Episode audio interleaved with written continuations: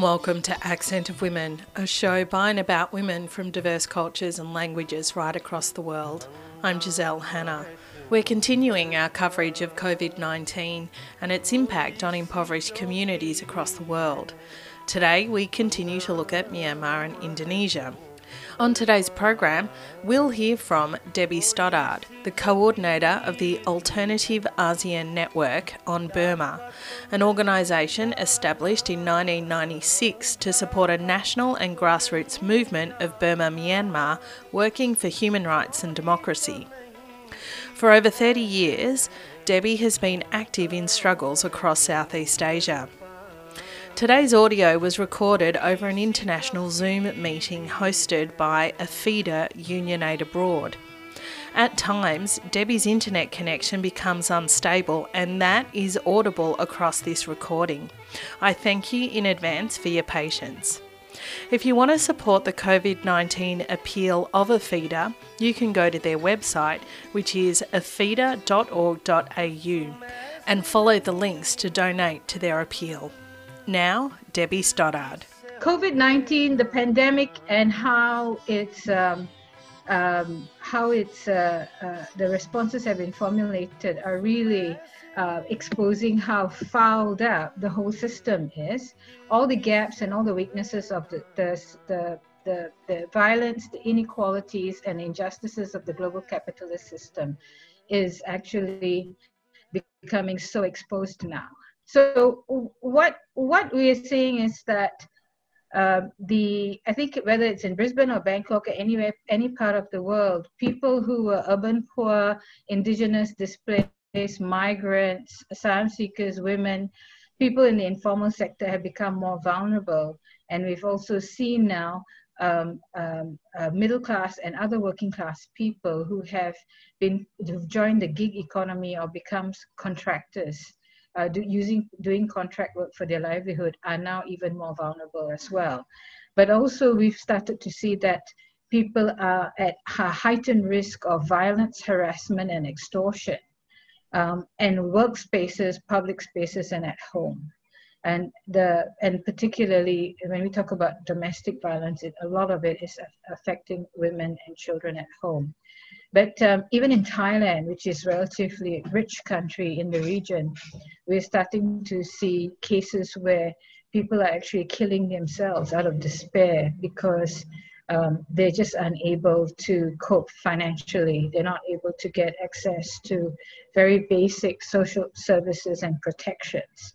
And this is um, an example of how the economic boom in Southeast Asia and East Asia failed and refused to take into account the need for social protections because there was, it was always assumed that our economy will be so uh, will be growing at such a pace that the trickle down effect would protect people at the grassroots, but it actually hasn't. And the um, the COVID pandemic is um, is exposing that reality in a very dramatic way we've already seen many cases of hate speech and racist violence happening in countries of the north, including in Australia. And we're also seeing that racism and that violence uh, manifested in Asia in the form of um, not against Asians, of course, um, but actually against migrants and asylum seekers. In Malaysia, we saw a spike in anti Rohingya hate speech, Rohingya being the um, the uh, Muslim minority group in Burma facing genocide, and Malaysia is one of the countries that received many boat, Rohingya boat people, and now they're being uh, demonized for um, uh, being infected by, by COVID. Um, and when the government, uh, uh, when the government uh, promised not to criminalize people who sought medical treatment or got themselves tested for COVID. Uh, people breathed a sigh of relief, but then on May Day, on Labor Day itself, the uh, Malaysian authorities went on a massive crackdown and they continued to do so to round up so called illegal migrants um, under the guise of protecting the population from COVID infection. In Northeast India, the uh, indigenous groups there um, are, uh, appear to be more East Asian in appearance, and they've been um, subjected to being spat in the face and being called COVID and being harassed in the street and in public spaces by uh, mainstream Indians. In um, Burma, Myanmar, we're seeing that people are really, pe- people who used to rely to survive out of the remittances of migrant workers from China and from Thailand uh, are now seeing some of the many migrant workers returning, and there's a great deal of fear about them potentially bringing virus into the country. All around, we've quite Syrian and denial of services, and that has extended to migrants also. Uh, being very, very afraid to even seek food, to go out and seek food because we're seeing more checkpoints sprouting up all over our capital cities. So um, people are afraid of being arrested and dragged away by the cops or the military, and then and and so many of them are starving and not seeking any kind of assistance. And these are not just adult migrants; these are also the children and the, the young dependents of these migrants. Um, I think if it's a one big lesson learned for us, it's understanding and realizing the massive harm that corporate capture has um, um, has caused to all our economies globally, and particularly so in Asia, where the link between political um, parties and corporations is very, very strong. And so um, we we've seen uh, uh, a privatization of social services or um, a skewing of resources to economic and profit opportunities for corporations and crony businesses. And this is why we start uh, when when when we were we were shocked at how slow it took the Indonesian government to start uh, measures in Jakarta, which is one of the densest populated cities in the region. They, the, the Jakarta was very slow in trying to imp- uh, impose social distancing and other health, public health precautions. And people were asking why, and it's very clear. Many, many businesses didn't want business to shut down in Jakarta. And they saw that the people most likely to die from it were actually the urban poor. So I think um, there was an assumption that somehow rich corporations and rich business people would be insulated from COVID-19 in Jakarta. Um, and, I, I, and I saw many Indonesian activists being very frustrated and angry at the slowness of the government measure because um, uh, in, a, in, a, in a densely populated city like Jakarta. But I think the lesson learned for all of us is we do need to combat corporate capture of uh, policy um, development and economics in the country. And uh, we need to be able to grab high international level in human rights, who very in in his first uh, few of the mandatory measures globally for making us less capable or less able to um, the pandemic. So when we are looking forward, we need to understand that the stimulus packages, the recovery plans, all of that, we do need to combat corporate capture in that process and make it more transparent and open and people centered. Um, we've also started to see uh, in many countries how governments were very quick to strengthen militarization and securitization under the cover of COVID 19 responses. And in places like Indonesia, in Philippines, for example, we saw a public humiliation of LGBT uh, people who were uh, suspected or caught um, breaching um, the pub, curfew.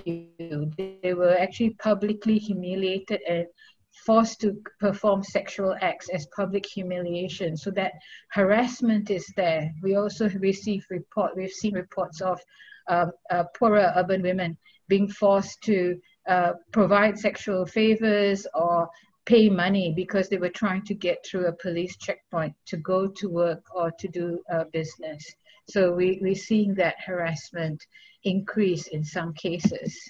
And um, of course, in Burma, Myanmar, which is a country that takes up most of my focus, uh, we were quite shocked when one of my researchers, Dan, revealed, he said, Did you realize that in the first month after WHO declared the pandemic, there were 80 military attacks affecting civilians in four states across western and northern Burma, Myanmar. That's 80 attacks in which civilians were affected in one month in one country. And uh, uh, just last week, the military of the country dismantled um, COVID 19 um, screening um, huts organized by the Karen National Union to try and screen people who were entering their area for fever and symptoms of COVID 19. And um, that actually sparked more fighting in that area. So we're seeing this very uh, clear relationship, the intersection between how the militarization and securitization of COVID 19 responses has actually uh, an increase or escalation in armed conflict. But um, all around, whether you're in China, in Malaysia, in Myanmar, and elsewhere, um, we've already seen a, a, a significant um, harassment of human rights defenders and media. And he, some of these human rights and defenders and media are not only um, exposing or questioning government, government um, incompetence uh, in COVID responses, but also exposing other ongoing crimes and human rights violations. For example, in Indonesia, we've had a journalist arrested because um, he was exposing uh, uh, um, indigenous uh, of people also fail to notice is that Indonesia is proceeding with development of the world's largest oil palm plantation. So um, all of these, and, and, and we've been noticing even in uh, Australia, the government has been dismantling uh, environmental protections and uh, passing or um, permitting um, uh, per permitting projects that are going to cause serious, long, uh, serious irreversible harm to the environment and to people's health. So we do need to understand what's going on in Australia is going on in other parts of the region. And that's why we have a common cause. Um, we need to find, we need to keep on the energy. We need to understand that this is not, the, the COVID-19 pandemic is not going to be the only pandemic that we will experience in the years ahead. There will be more pandemics and impacts will intersect with the impacts of climate change. So we need to understand and take a holistic approach that the protections of community and would actually reinforce the protections that would protect us against pandemics we need to keep on doing what we're doing. We need to actually accelerate and bring more energy into visioning, advocating for, and implementing a sustainable and just global future. We need to ensure that corporate, there's no more, we need to we need to oppose corporate capture of recovery packages and policies. Uh, we need to include the invisible. One of the things that we are mindful of the Zoom format is that um, this actually allows the inclusion of can't join this. So we need to find ways to ensure they are included and your solidarity counts. And uh, if you haven't been spending money, not good, spending money buying cafe lattes and cappuccinos, use that money. You know, donate it to the um, our COVID appeal so that it can be used to things that we need to also be really concerned about is our self-care. Many people have been, uh, we call it zoomed out.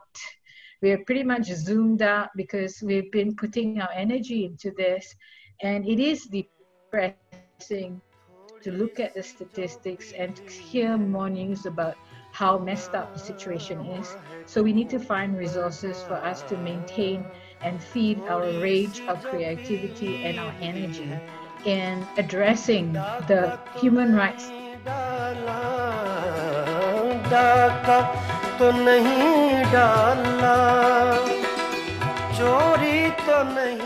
And on community radio stations right across Australia, you're listening to Accent of Women. You're listening to Debbie Stothard, the coordinator of the Alternative ASEAN Network on Burma. At this point in the meeting, we went into question time. Debbie responds to a question about Thailand. In Thailand, the government has provided a 5,000 baht cash subsidy per month to particular categories of workers. The question put to Debbie was How are the most precarious workers that are excluded from the cash subsidy in Thailand surviving the economic collapse? Because there's been a, quite a few um, cases of suicide um, um, over people frustrated that they couldn't get uh, the supplement, the 5,000 baht supplement, which incidentally it's something like uh, uh, $200 Australian a month. Um, so, which is not very much, especially if you're in Bangkok or Chiang Mai, the big cities. So, um, there's been a bit of a pushback, and um, there's been assurances that somehow they will try uh, to address the needs of people at the ground. But this is actually um, the fundamental structural failure of the whole system because um, all our economies are built on the back of informal workers and migrant workers, and they have actually been excluded from these protections. It may not have been intentional, but it is a serious gap. So, um, what we're seeing is NGOs and, um, human, and uh, labor rights defenders trying to um, uh, help informally and trying to organize at the local level.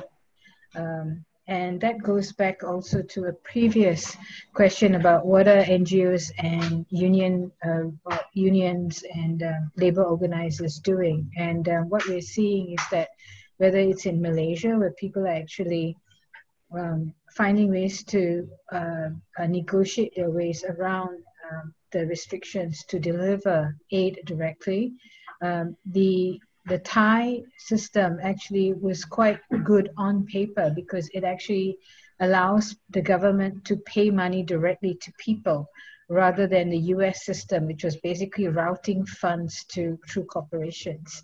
So um, we just need to actually push the authorities to get outside of their comfort zone and find ways to um, to make sure that the informal workers are able to have access to those services. I think um, if you look at the problem of humanitarian aid, even trends in humanitarian aid where um, international NGOs are self congratulating for giving credit cards to refugees and displaced people. This, this actually reinforces some of the fundamental social gaps within the society, within the home and and um, and assume certain things about people's access to information and to movement. So I think we do need to think quite seriously about that. But what is exciting is that in places like Burma, there are civil society groups who are providing aid, who are providing information, because the government was the government was very slow to do that, especially in ethnic minority and rural areas. Um, one of the groups that we work with even set up a, a quarantine zone for returning workers so that they could uh, have a safe quarantine rather than be forced to stay with overcrowded in overcrowded homes with other with their families. So there are people and there are groups who are being very innovative and very concerned and very engaged and they're doing it for very little resources. So we do need to make sure that the resources get out uh, to them. Um, and we need to differentiate between relief and actually fundamental change. And this is something that we have to be mindful of. That when we're talking about fundamental change, we're talking about a system that is manifested itself not just in Asia, but also in Australia and other parts of the world. The second question put to Debbie was around trade agreements and whether trade unionists and activists should oppose them outright or should be lobbying to have labour protections contained within them. Trade agreements are very, very vilified and very hated because of what they contain, and maybe uh, the potential for trade agreements to work uh, for us and for to be helpful is actually to ensure that trade agreements guarantee social protections and labor rights. And this is something that's been part of a very long-term struggle. It is um, if we are able to transform trade agreements and investment protection agreements to protect the people rather than corporate interests, then we have something good going absent trade agreements, we still have a problem because there's no way to regulate or no way to com- compel um, producers, factories, and um, corporations to comply with some of the most basic um, um arrangements. But finally, we just need we, we need to understand that trade agreements and investment agreements must be um, must not trump or must not offset um, international and global um, core labor standards. And this is where we need to focus most of our attention on to ensure that FTAs and IPAs um, comply with core labor standards and that these core labor standards are expanded to take into account the reality um, that women, migrants, and urban poor are mainly in the informal sector and need to be protected. That was Debbie Stothard, the coordinator of the Alternative ASEAN Network on Burma. If you want to support the work of APHEDA and particularly their COVID 19 appeal, go to apheda.org.au. And that's all we have time for on today's program of Accent of Women. This week's program was produced in my study at home with the incredible support of 3CR staff. I want to extend a very big thank you to them for ensuring that this program is still able to be heard right across the country. Accent of Women receives a financial assistance of the Community Broadcasting Foundation. The show is distributed nationally via the Community Radio Network, with special thanks to the Community Broadcasting Association of Australia. If you want to get in touch with the producers of the show, you can write to us at accentofwomen at gmail.com. You can also follow us on Twitter or like our page on Facebook. If you want to hear this show again or any of our previous programs, you can download the podcast from 3CR's website. That's 3cr.org.au. Go to the Accent of Women page and follow the links to this week's show. Thanks for tuning in. I'm Giselle Hanna, and I look forward to your company again next week.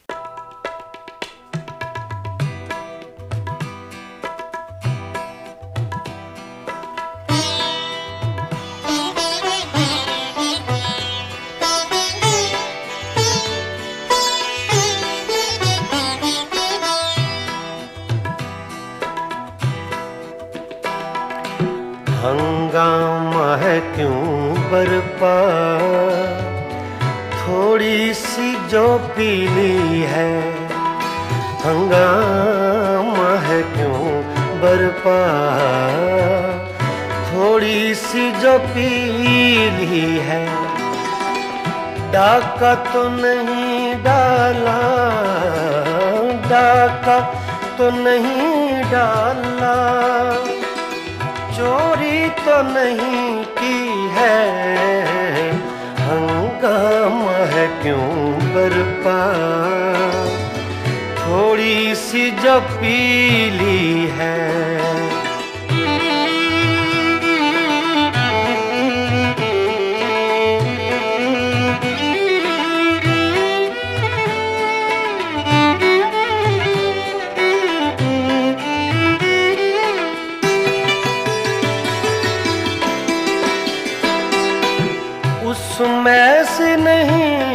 मतलब दिल जिससे हो बेगाना।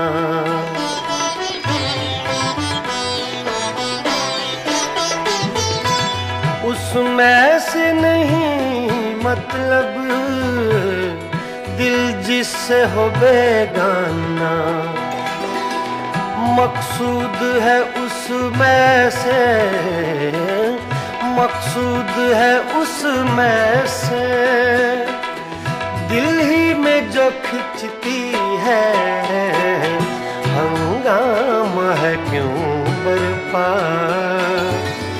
थोड़ी सी जो पीली है डाका तो नहीं डाला डाका तो नहीं डाला। चोरी तो नहीं की है।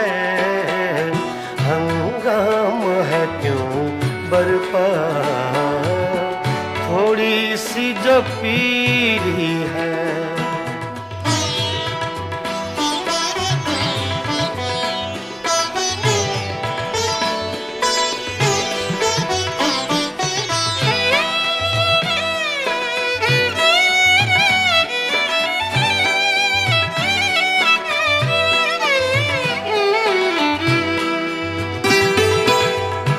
सूरज में लगे धब्बा। फितरत के करिश्मे हैं।